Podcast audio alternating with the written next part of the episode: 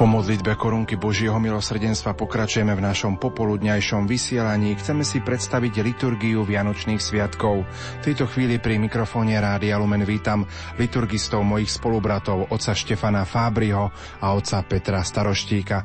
Prajem požehnané popoludnie. A ja pozdravujem srdečne všetkých našich poslucháčov a prajem im krásny predvianočný večer. Príjemné sviatočné chvíle vám všetkým prajem. Bratia, oslava Kristovho vtelenia na Vianoce je jedným z dvoch pólov kresťanského roka. Je to splnenie predpovedí prorokov, že Boh bude prebývať medzi nami a že bude Emanuel, Boh s nami. Čo si k týmto Vianočným sviatkom môžeme povedať? Tak o chvíľočku začneme všetci byť takými krásnymi a radosnými svedkami Vianočných udalostí, ktoré vždy po roku si obnovujeme, vždy na novo ich prežívame. A do toho hlbokého tajomstva vtelenia, ktoré si počas Vianočných sviatkov pripomíname, vstupuje predovšetkým liturgia. Na slávnosť narodenia Pána, teda v zajtrajší deň, môže podľa starobilej rímskej tradície, ktorú je možné nájsť už v šiestom storočí, každý kňaz v tento deň môže slúžiť, sláviť tri sväté omše. A zachoval si tento zvyk aj najnovší misál, ktorý používame v dnešnej dobe. Je to omša v noci, takzvaná missa in nocte, anielská, ktorú charakterizuje čítanie o Kristovom narodení v Betleheme, ktorý sa vlastne končí spevom anielov a tým je uvádzané vlastne aj sláva Bohu na výsostiach. A takže od toho je aj tento názov anielská svätá omša. Potom je to omša na úsvite, missa in aurora, to je zase pastierska svätá omša s čítaním o pastíroch, ktorí sa prichádzajú pokloniť novonarodenému Kristovi. A potom je tu tretia, omša cez deň, missa in die, omša veriacich, ktorej sa zvestuje tajomstvo Kristovho vtelenia podľa Jánovho prologu, jeho evanielia, ktoré čítame potom počas celého dňa.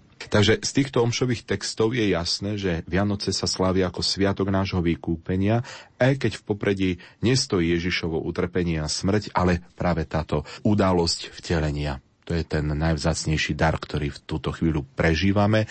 A potom v liturgii sa to napríklad aj odzrkadľuje tým, že keď vo vyznaní viery, v symbole našej viery, tieto slova vyznávame o vtelení a narodení Božieho Syna, tak vtedy si aj pokľakneme na dve kolená. Ja by som tak nadviazal na Petrové slova. My sme vlastne na schvál schválne vybrali práve túto tému tých troch vianočných omší, pretože je to špecifikum tohto dňa. Viacero slávení počas liturgického roka má omšový formulár na deň slávnosti a druhý formulár na vigílnu omšu v predvečer. Ostatné slávenia majú len jeden omšový formulár, teda jedny texty na svätú omšu pre daný sviatok, ale Vianoce majú tri v sám deň a ešte štvrtú svätú omšu na vigíliu, teda to je tá, ktorá aj teraz tento večer sa začne sláviť v niektorých kostoloch a bude asi aj prenášaná rádiom Lumen. Takže to je práve také špecifikum, ktoré tak nejako liturgicky sme vnímali alebo videli na tomto dni a preto je to aj témou tejto našej relácie alebo týchto našich slov, ktorými chceme všetkých vás, bratia a sestry, milí posluchači, pozvať k tomu, aby ste prežili tieto slávenia, tieto dni aj s nami, teda s rádiom Lumen. No nadviazal by som teda na Petra. Stredovekí mystici videli v týchto troch omšiach, troch textoch, trojitý obraz Pánovho narodenia. Prvé narodenie je to najvyššie, je to narodenie, pri ktorom nebeský Otec plodí svojho Syna. Druhé, to je narodenie z panenskej matky v čase na tento svet. A tretie je duchovné narodenie Boha z milosti a z lásky v dobrej duši. Upútalo ma, že tento taký mystický, alebo možno niekedy aj príliš božný, duchovný výklad podporil aj pápež Benedikt šestnásty a, a vravel, alebo zdôraznil to, že, že naozaj môžeme Vianoce vnímať z týchto troch uhlov pohľadu a takto sa pozerať na, na tieto tri sväté omše, lebo každá jedna z nich zdôrazňuje čosi iné. Ale ako som spomenul, ten výklad niektorí môžu považovať za taký zbožný, pretože vieme, že pôvod tejto trojice omši je historický.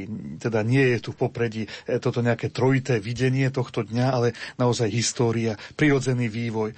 Od štvrtého storočia celebroval pápež v Ríme len jednu slávnostnú svätú omšu v chráme svätého Petra o obvyklej hodine, teda o deviatej. Tu vidíme zase také opozitum voči Veľkej noci, lebo v tých prvých storočiach dôraz na veľkonočné slávenie bolo práve v noci, tá vigília, a až potom sa pridalo to slávenie vo veľkonočnú nedeľu. Tu je to naopak, že najstaršie bolo slávenie v sám deň Ježišovho narodenia, teda dvadsiateho piateho decembra o tej deviatej hodine, ako som spomenul. Potom neskôr v piatom storočí k tejto jednej omši prichádza, pribúda ďalšia omša v noci alebo polnočná omša, ktorá sa slávila v Bazilike Santa Maria Maggiore. Bolo to práve po vyhlásení Márínho materstva za článok viery. To sa uskutočnilo na koncile v Efeze v roku štyristo tridsaťjeden. A potom v polovici šiesteho storočia sa objavuje tretia omša. Tá sa slávila v kostole svätej Anastázie zo Sirmia a niektorí historici liturgie tvrdia, že pápež celebroval túto vlastne už tretiu omšu z úcty k byzantskému miestodržiteľovi, ktorý vlastne v Ríme prebýval. No a potom to sú tie, teda, tie tri omše toho samého dňa Vianoc, ale počíta sa k ním aj štvrtá a to je večerná omša, ako som ju už spomenul, tá vigílna, ktorá sa slávi dvadsiateho štvrtého decembra, čo je vlastne posledný adventný deň, lebo dnešný deň je ešte vlastne adventný. Aj ranná omša, ktorá sa dnes niekde slávila, bola poslednou adventnou svetovou omšou. Ale večerom dnešného dňa sa podľa starobilej tradície už začína slávenie nasledujúceho dňa, tak ako to kresťanstvo prevzalo vlastne zo židovskej tradície, kde sa nový deň začínal už po západe slnka predchádzajúceho dňa. Veľmi krásny je úvodný spev tejto, tejto omše na vigíliu, teda tej, ktorá o malú chvíľu sa bude sláviť aj na, a budeme ju môcť počúvať aj na vlnách Rádia Lumen. Úvodný spev, ktorý zrejme nezaznie, lebo je uvedený len v misáli, my ho nahrádzame inými piesňami, znie: Dnes sa dozviete, že Pán nás príde spasiť a ráno uvidíte jeho slávu. Sú to slova z knihy Exodus. Naozaj veľmi pekné. Dnes sa dozviete, že Pán prichádza ráno, uvidíte jeho slávu. Takže je toto prepojenie toho dnes a zajtrajšieho rána. Takže vidíme, že tá vigília patrí k tomuto dňu Ježišovho narodenia. A potom evanjelium predstavuje Ježišov rodokmeň, posolstvo anjela pre Jozefa. Čo sa za týmito samotnými svätými omšami skrýva? Ako by sme mohli to tajomstvo tak priblížiť? Našiel som slova významného profesora liturgickej teológie Matthiasa Augé, ktorý píše: Súčasná vianočná liturgia vyjadruje teológiu, ktorá má pôvod u veľkého teológa Vianoc, svätého pápeža Leva Veľkého. Biblické a euchologické texty omše vigílie a troch vianočných omší sa nezastavujú pri historickej skutočnosti, ale prechádzajú od nej k tajomstvu, ktoré je v nej obsiahnuté. Biblické čítania dávajú slovo prorokovi Izaiášovi, svedkom tajomstva a evanjelistom Matúšovi, Lukášovi a Jánovi. Takže práve v týchto slovách tohto liturgistu, liturgického teológa profesora Auže je vyjadrené to, že z toho vianočného slávenia ako by sa prepájali dve veci. Jedna je tá pripomienka toho Ježišovho historického narodenia v čase, niekedy Vianoce nazývame aj Ježišovými narodeninami, a druhá vec je to teologické posolstvo, všetko, čo sa s tým jeho narodením spája, a vlastne to aj vyjadruje zase liturgia v textoch, ktoré sa pri týchto svätých omšiach používajú. My ponúkneme našim poslucháčom už o chvíľočku priamy prenos vigílnej svätej omše z Baziliky Svetého Kríža v Kežmarku. Poďme si trošku charakterizovať, priblížiť túto svätú omšu, ktorá sa slávi vo vigílii tohto dňa narodenia Pána. Môžeme povedať, že skutočne v najstarších dejinách cirkvi sa vždy konala vigília pred každým významnejším sviatkom a bola to v podstate príprava na tento samotný sviatok. Konala sa v neskorých večerných hodinách predchádzajúceho dňa, teda toho dňa, ktorým sa ten sviatok slávil. Potom bol čas modlitby a kontemplácie a potom slávnostná bohoslužba sa vlastne konala skoro ráno toho už vlastného dňa sviatku. Teda môžeme povedať, že aj takýto vzácny sviatok, akými sú vianočné sviatky, teda táto vianočná vigília je súčasťou teda toho vianočného slávenia, aj keď nie v pravom slova zmysle je tou jednou z tých vianočných omší. My sme aj tým začali túto reláciu, keď sme hovorili o troch vianočných omšiach, a potom Štefan to ešte doplnil, že teda sú predsa len štyri. Ale vlastne táto štvrtá, ktorá je vigíliou pred, je takou prípravou na Vianoce. Trochu nadľahčenie môžeme povedať, že je to aj taká výpoveď o tom, že narodenie Pána ešte len príde. Je veľmi blízko. Keď slávime pred nejakým významným sviatkom vigíliu, tak sa väčšinou berú osobitné texty buď na vigíliu, alebo sú už zo samotného sviatku. Alebo teda liturgicky povedané zo slávnosti. V tomto prípade nás vigília vovádza a ešte len stále pripravuje na slávenie Vianočných sviatkov. A v Hallelujovom verši pred Evanieliom budeme počuť: zajtra bude zahalená neprávosť zeme a začne nad nami kráľovať Spasiteľ sveta. Teda vidíme, že ten celý tón vigílie hľadí práve na tú blízku budúcnosť a ešte stále je to len to očakávanie. V prvom čítaní z knihy proroka Izaiáša zaznejú slova: národy uvidia tvoju spravodlivosť, budú ťa volať novým menom. Tiež to vyjadruje aj úvodná modlitba v úvode svätej omše. Najsvätejší Otče, daj nám s čistým srdcom privítať tvojho syna, keď nás prichádza vykúpiť. Je ten, ktorý je predpovedaný prorokmi, ten, ku komu smerujú dejiny spásy. Evangelium uvádza vlastne Ježišov rodokmeň, aby sa tým naznačilo toto smerovanie. A teda je aj ten, ktorý teraz prichádza preto, aby priniesol spásu. No a tento spásny rozmer Vianoc je presne vyjadrený aj potom ešte modlitbou nad obetnými dármi v tejto omši vigílie. Daj svojmu ľudu, Pane, sláviť s obnovenou radosťou túto obetu na vigíliu veľkého sviatku, ktorý bol počiatkom našej spásy. Môžeme teda povedať, že Vianoce sú už počiatkom spásneho vykúpenia, podmienkou smrti a vzkriesenia, teda predchádzajú tým udalostiam Veľkej noci, ale bez nej by nemali význam. Ono to tak jedno s druhým vzájomne súvisí. Bez Vianoc by nebolo Veľkej noci, alebo teda tej podstaty, ktorú slávime v týchto sviatkoch, a bez Veľkej noci by ani slávenie narodenia Ježiša Krista nemalo význam.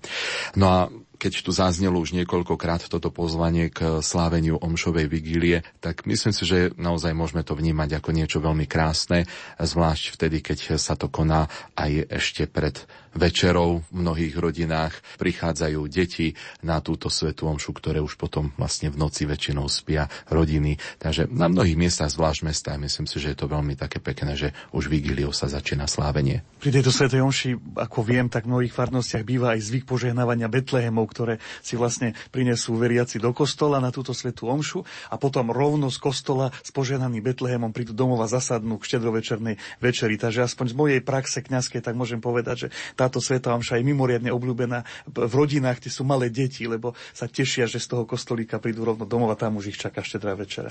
Treba povedať, že ja vo svojej farnosti nemávam takúto svätú omšu, ale máme dve sväté omše v noci.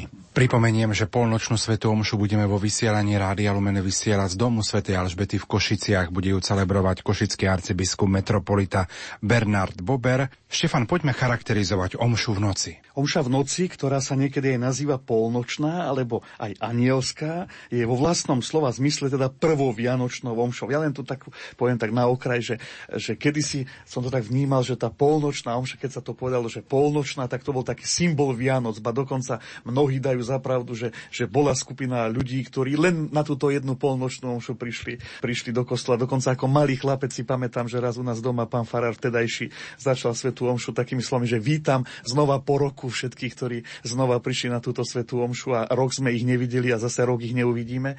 Ale znova môžem povedať, že čo je zaujímavé, že ten čas akoby pomaly, ale isto prestával ľuďom vyhovovať, tak sa mi to zdá, lebo tie polnočné sväté omše sa už mnohokrát slávia o pol jedenástej, o desiatej, alebo dokonca ešte niekde skôr. Tuším, že aj zo samého Ríma budeme svedkami toho, že pápež nebude mať túto omšu o polnoci.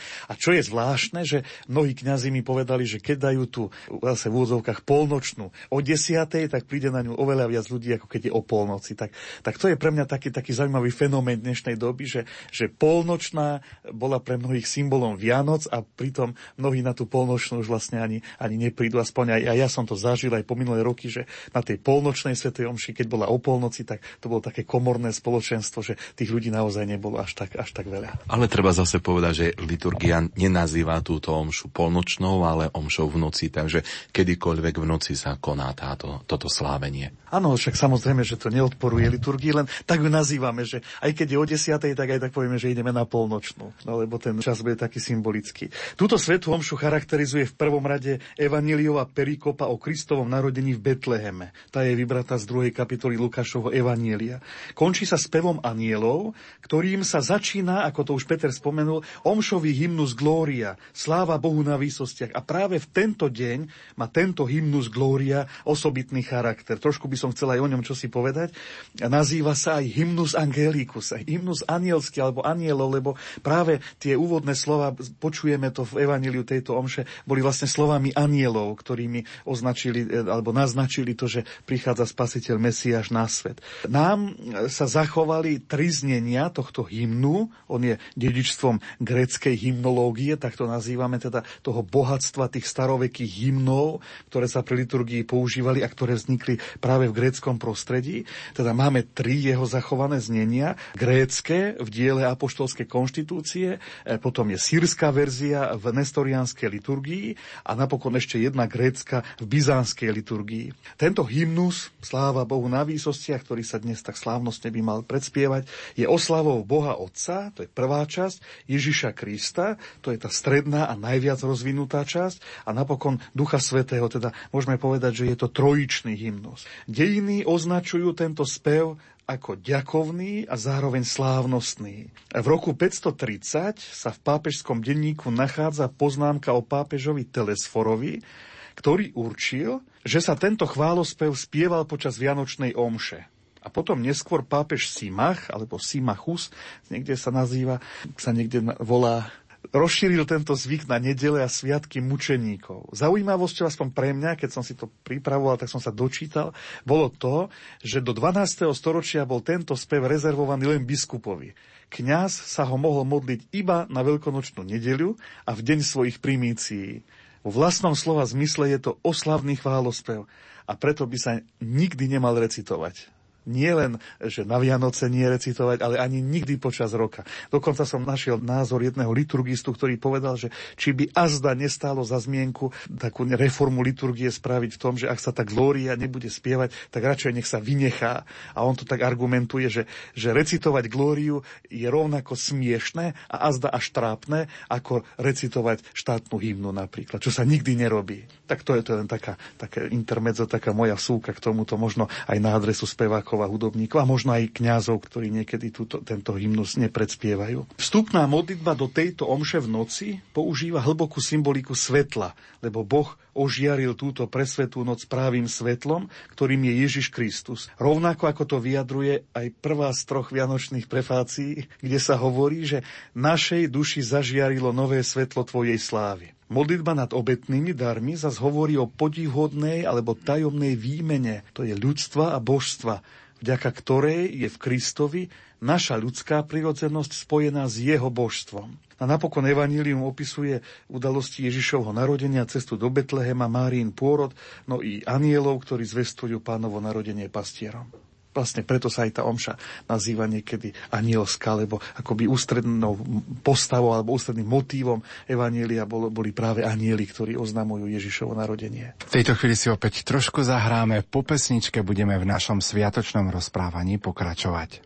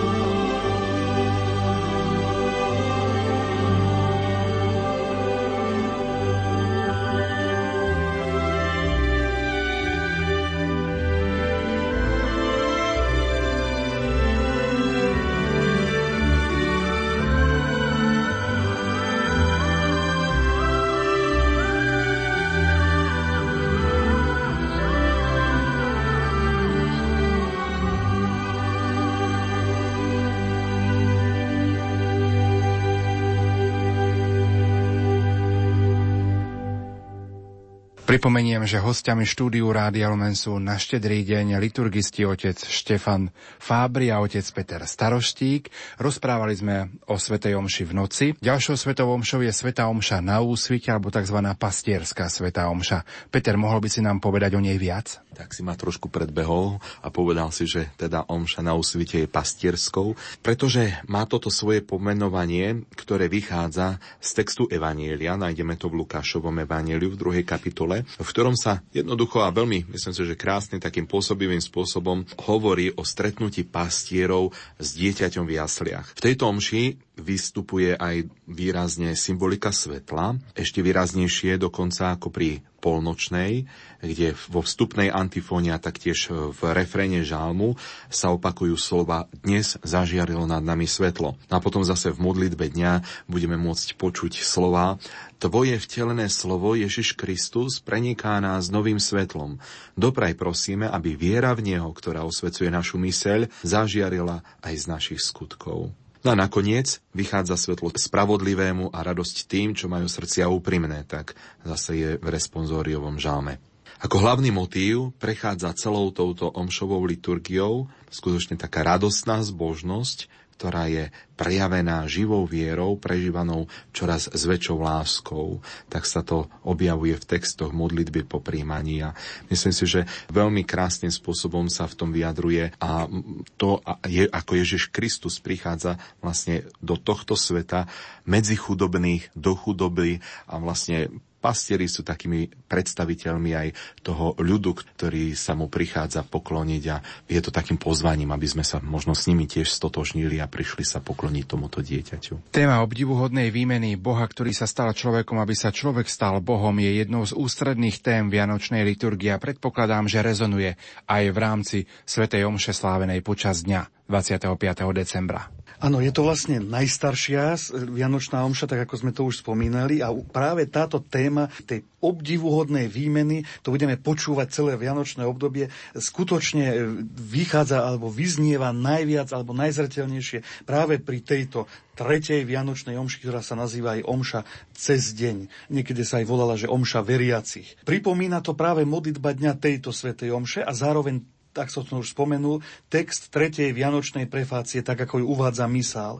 V ňom v Kristovi dnes v plnom svetle žiari tá istá výmena, ktorá nás vykúpila. Našu slabosť vzalo na seba slovo, smrteľný človek bol vyzdvihnutý k večnej dôstojnosti a my, zjednotení s tebou v obdivuhodnom spoločenstve, zdieľame tvoj smrteľný život. Akoby neustále takých, to sú také trošku ťažké texty, lebo sú starobilé a ťažko sa prekladajú, ale akoby tam neustále bolo naznačené takéto popreplietanie sa toho Božieho s ľudským. Pán Ježiš, Boh prichádza na svet, stáva sa človekom preto, aby my, ľudia, pripodobnili sme sa Bohu. On, nesmrteľný, vstupuje na svet a stáva sa smrteľným, večný do času, aby sme my z času zastúpili do večnosti. A, a to sú obdivuhodné témy, ktoré naozaj počas vianočného obdobia a vo vianočnej liturgii môžeme doslova kontemplovať, snáď pri každej jednej modlitbe, na každej jednej strane misálu, doslova to takto poviem. V tejto omši je charakteristické čítanie prológu Evanília svätého Jána. Číta sa na tejto omši a potom na tridsiateho prvého decembra, že? Kde nebýva svätá omša už zo, ešte z Bohorodičky Panny Márie, tak zaznie znova ešte toto čítanie, akoby na záver tej vianočnej oktávy. No a to sú tie známe slova, ktoré, a, a zdá, až ma pamäť neklame, boli aj ako prvé preložené do našej reči, že? Našimi vírozvestami Cyrilom a Metódom. Na počiatku bolo slovo a slovo bolo u Boha a to slovo bolo Boh. V ňom bol bol život a život bol svetlom ľudí a svetlo v otmách svieti a tmy ho neprijali. Pravé svetlo, ktoré osvecuje každého človeka, prišlo na svet a slovo sa telom stalo a prebývalo medzi nami. O tomto evaníliu bolo veľa povedané, už aj veľa napísané, je neuveriteľne bohaté svojim obsahom a ani nie ľahko pochopiteľné. Ja by som aspoň skúsil takých pár nejakých myšlienok, lebo, lebo veľmi sa mi páči a je to znova také niečo, čo robí túto omšu špecifickou, lebo tento text sa inokedy nečíta, len dvakrát, ako som to spomenul, ale teda po celý tento vianočný deň. Môžeme si uvedomiť, že Ježiš je slovo, píšeme ho s veľkým S v tomto texte, teda nie je len pachoľa, ktoré kedysi ležalo v maštalke, ani nie je symbol obnovujúceho sa života. Je to slovo, ktoré osvecuje každého človeka v každej dobe. Je svetlo, ktoré všetko osvecuje. Je jedinečný, iný než my ale predsa svojou ľudskosťou úplne blízky. Nechce byť len vedľa nás. Chce, aby sme ho prijali. A ak to urobíme, ponúka niečo, čo je priam neuveriteľné. Tým, ktorí ho prijali, dal moc stať sa Božími deťmi. Toto nemá nič spoločné s detinskosťou dospelého človeka. Hovorí sa tu o moci a o Bohu. Človeku je daná moc, aby prekonal obmedzenosť svojho ľudstva, svojho sklonu k zlému a svojej smrteľnosti. To sú krásne slová. To, o tomto evaníliu možno niekedy aj bolo za zmienku, možno osloviť nejakého biblistu, urobiť exegécu, lebo sú to tu nádherné slova. Môžeme konštatovať aj to, že po mnohých proroctvách vyslovil Otec svoje konečné zjavenie v Kristovi. Lebo Syn je odblesk jeho slávy a obraz jeho podstaty a všetko udržuje svojím mocným slovom. Preto keď vykonal očistenie od hriechov, zasadol po pravici velebnosti na výsostiach. Tak aspoň pár slov k tomuto krásnemu evaníliu, ktoré budeme zajtra teda počuť po celý deň s výnimkou tej rannej pastierskej svätej omše. Má táto svätá omša vodne aj nejaké také zvláštnosti či zaujímavosti? Tak treba povedať, že je tu jedna zvláštnosť, že táto tretia omša vianočného dňa, ako Štefan povedal, historicky najstaršia, sa ani raz nezmieňuje o okolnostiach Ježišovho narodenia, dokonca neuvádza ani meno jeho matky. To sú skutočnosti dostatočne príznačné aj preto, nad čím sa vôbec liturgia zamýšľa. Keď zmyslom vianočných textov, či už liturgických alebo samotných biblických čítaní nebolo nové narodenie, ale podstatou jazyka týchto vianočných príbehov bolo vlastne zdôrazniť, kto to je Kristus, kto je Kristus. On sa stáva odpoveďou na všetky potreby a životné otázniky človeka. A tak tieto texty opisujúce Ježišovo narodenie zároveň opisujú aj rôzne reakcie ľudí. Anjeli a pastieri sa mu kláňajú. Tí, ktorí počúvajú rozprávanie pastierov, sú úžasnutí. Ďalej potom Mária premýšľa, Herodes prenasleduje. Toto všetko je o Kristovi a zároveň aj o odpovedi nás, odpovedi človeka na jeho evanjelium. A liturgia toto všetko nielen pripomína, ale zároveň aj aktualizuje. Nielen hovorí o tom všetkom, ale robí to zároveň aj realitou. Liturgia je vlastne hlásaním pravdy o Kristovi, predstavením tej skutočnej tváre Krista a zároveň pozvaním na túto pravdu aj odpovedať, postaviť sa pred neho a odpovedať svojim vlastným životom. A myslím si, že to je práve to veľké pozvanie, ku ktorému nás privádza slávenie liturgie vianočných sviatkov. Ako by sme mohli uzavrieť toto naše rozprávanie? Veľa sme povedali o tom, že prečo sú tri či štyri vianočné sväté omše, že to má svoj historický pôvod, ale môžeme v tom vidieť aj duchovnú symboliku. Usilovali sme sa rozprávať o vianočnej liturgii a v tomto roku, lebo sa mi zdá, že už tretíkrát, že, Peter, sme spolu takto na Štedrý deň s našimi poslucháčmi. V tomto roku sme vybrali do popredia práve tú skutočnosť, že, že Vianoce majú tri či štyri sväté omše, každá z nich má svoje texty, svoje čítania, aspoň trošičku, ako nám to čas dovoluje, sme ich priblížili. Povedali sme, že má to taký duchovný význam, ktorý sa dá vyložiť a vidieť tom všetkom, ale oveľa viac sme zdôraznili to, že tá skutočnosť tých viacerých omší má svoj historický pôvod, ale predsa len, ako sme to spomenuli v úvode, liturgia ponúka, okrem všetkých týchto pohľadov toho trojakého zrodenia Krista, aj istú gradáciu. Keby som to tak chcel do jednej línie postaviť za sebou, tak by som povedal tak, že o polnoci sa dozvedáme o Ježišovom narodení v skromnom prostredí maštalky, na úsvite počujeme o verejnom zjavení Krista ľuďom, pastierom a o oznámení, že prináša spásu, to je ten spev anjelov, a napokon sa dozvedáme o pravej identite tohto Ježiša, a to je to Jánovo evanjelium prológ, ktorý čítame počas dňa. Takže ak by sme tú vianočnú liturgiu chceli tak nejako vidieť komplexne celého dňa, tak, tak naozaj je veľmi krásna a veľmi hlboká, ako by sa to Peter tak v úvode povedal, že tá vigília nás pripravuje, ako vovádza do toho slávenia Vianoc, a tieto ďalšie tri vianočné omše nás nielen vovedú, ale, ale ako si dovolí nám rásť v tom pohľade na Ježiša Krista. Od tých malých jasličiek, od toho narodenia v Betleheme, od tých prvých dní Ježišovho pozemského života až po ten vznešený prolog svätého Jána, kde naozaj vypovie celú Ježišovu podstatu, ktorá, ktorá sa už dotýka naozaj celých dejín sveta a, a zdá aj srdca každého jedného z nás. Našiel som text te, známeho teológa Karola Rahnera o Vianociach. Priznám sa, že je trochu taký ťažší na pochopenie, možno keby mali možnosť ho viackrát spočuť, ale, ale predsa len sa mi zdá vhodné, aby som ho tu uviedol alebo aby nejako zaznel, tak skúsme sa tak započúvať do, do myšlienok tohto známeho teológa. Hovorí, Vianoce znamenajú, Boh prišiel k nám. Prišiel tak, že vrátiť sa domov do svojej vlastnej ohromujúcej velebnej slávy môže len spoločne so svetom a s nami. Narodením dieťaťa sa všetko premenilo. Všetko sa prediera z vlastného stredu skutočnosti, ktorým je slovo, s neoblomnosťou lásky pred Božiu tvár bez toho, aby svet musel zhorieť ohňom svetosti a spravodlivosti. Všetok čas objíma večnosť, ktorá sa sama stala časom. Všetky slzy už uschli, pretože Boh sám sa zúčastnil plaču a zotrel ich zo svojich vlastných očí. Už vlastníme všetku nádej, pretože Boh je už zajatý svetom. Noc sveta sa už rozjasnila. Hoci náš vzdor a slabosť nášho srdca nechce pripustiť, aby bol Boh väčší ako naše srdce. A že noc sveta sa už pominula a nastal deň.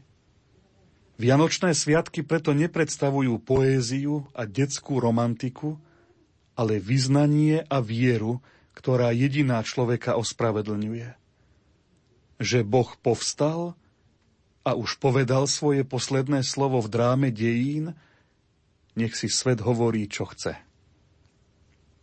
A tento veľký teológ nás na záver vyzýva, keď ty, úbohý človek, sláviš Vianoce, tak potom pri všetkom, čo existuje a čím si ty sám, povedz len jediné a povedz to Bohu. Si tu. Prišiel si. Prenikol si všetko. Aj moju dušu, a to aj vtedy, keď si to neuvedomujem a o tvoju lásku nestojím. Človeče, povedz len jedno a potom tu budú Vianoce aj pre teba. Povedz len, si tu. A Boh ti odpovie, som tu. A moja láska je nepremožiteľná. Som tu. Sú Vianoce. Zapálte sviece, sú potrebnejšie ako tma. Sú Vianoce. Pomaličky sa končí naše rozprávanie o liturgii Vianočných sviatkov a o svätých omšiach, ktoré slávime na slávnosť narodenia Pána. Čo by ste vy popriali našim poslucháčom, tak povediac, už pred dvermi Vianoc? Tieto Vianoce sú mimoriadne v tom, že sú v mimoriadnom roku milosrdenstva a sú pre nás pozvaním možno práve, o čom sme dnes hovorili, keď sme priblížiť chceli trošku liturgiu Vianočných sviatkov a teda aj tie jednotlivé modlitby. A ja by som tak chcel popriať, aby naozaj v tom slávení Vianoc sme objavili, to je Kristus.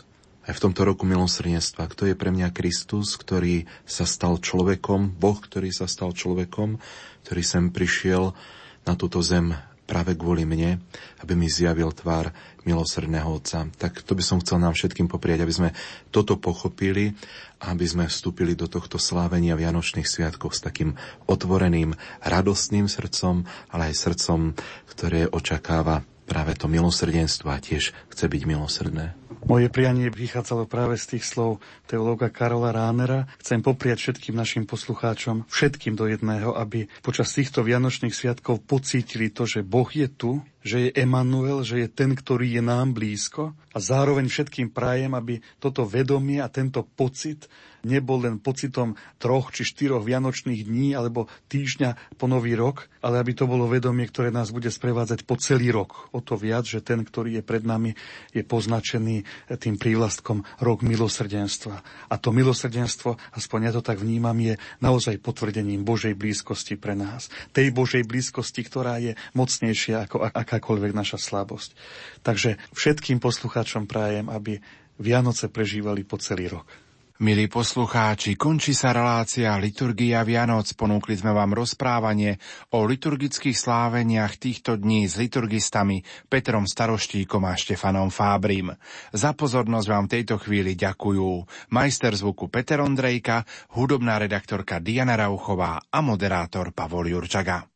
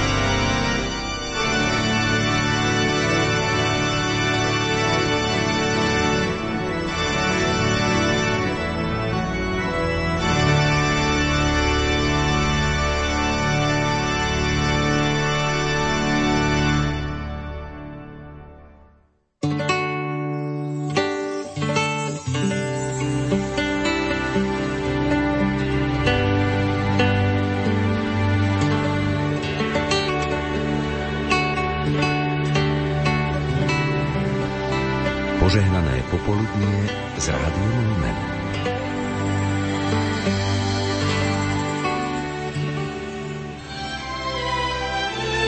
Hovorí sa, že tie najhodnotnejšie darčeky sa nedajú kúpiť ani chytiť. Sú to pocity, ktoré pretrvávajú v srdci ešte dlho po sviatkoch. Sú to objatia, vitajte doma, a úsmevy, už sme sa tešili. Sú to chvíle, ktoré prežívame v kruhu rodiny, našich blízkych i v kostole pri jasličkách. Teplo a vôňa domova, láskavé slová, spomienky či spoločná modlitba pri sviatočnom stole. Aj toto sú Vianoce. Prajeme vám, aby ste najkrajšie sviatky roka mali každý deň svojho života. Prežime krásne a požehnané Vianoce.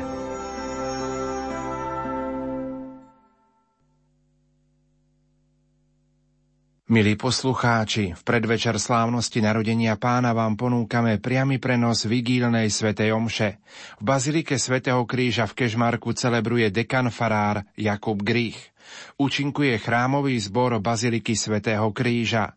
Na organe hrá Peter Pavličko.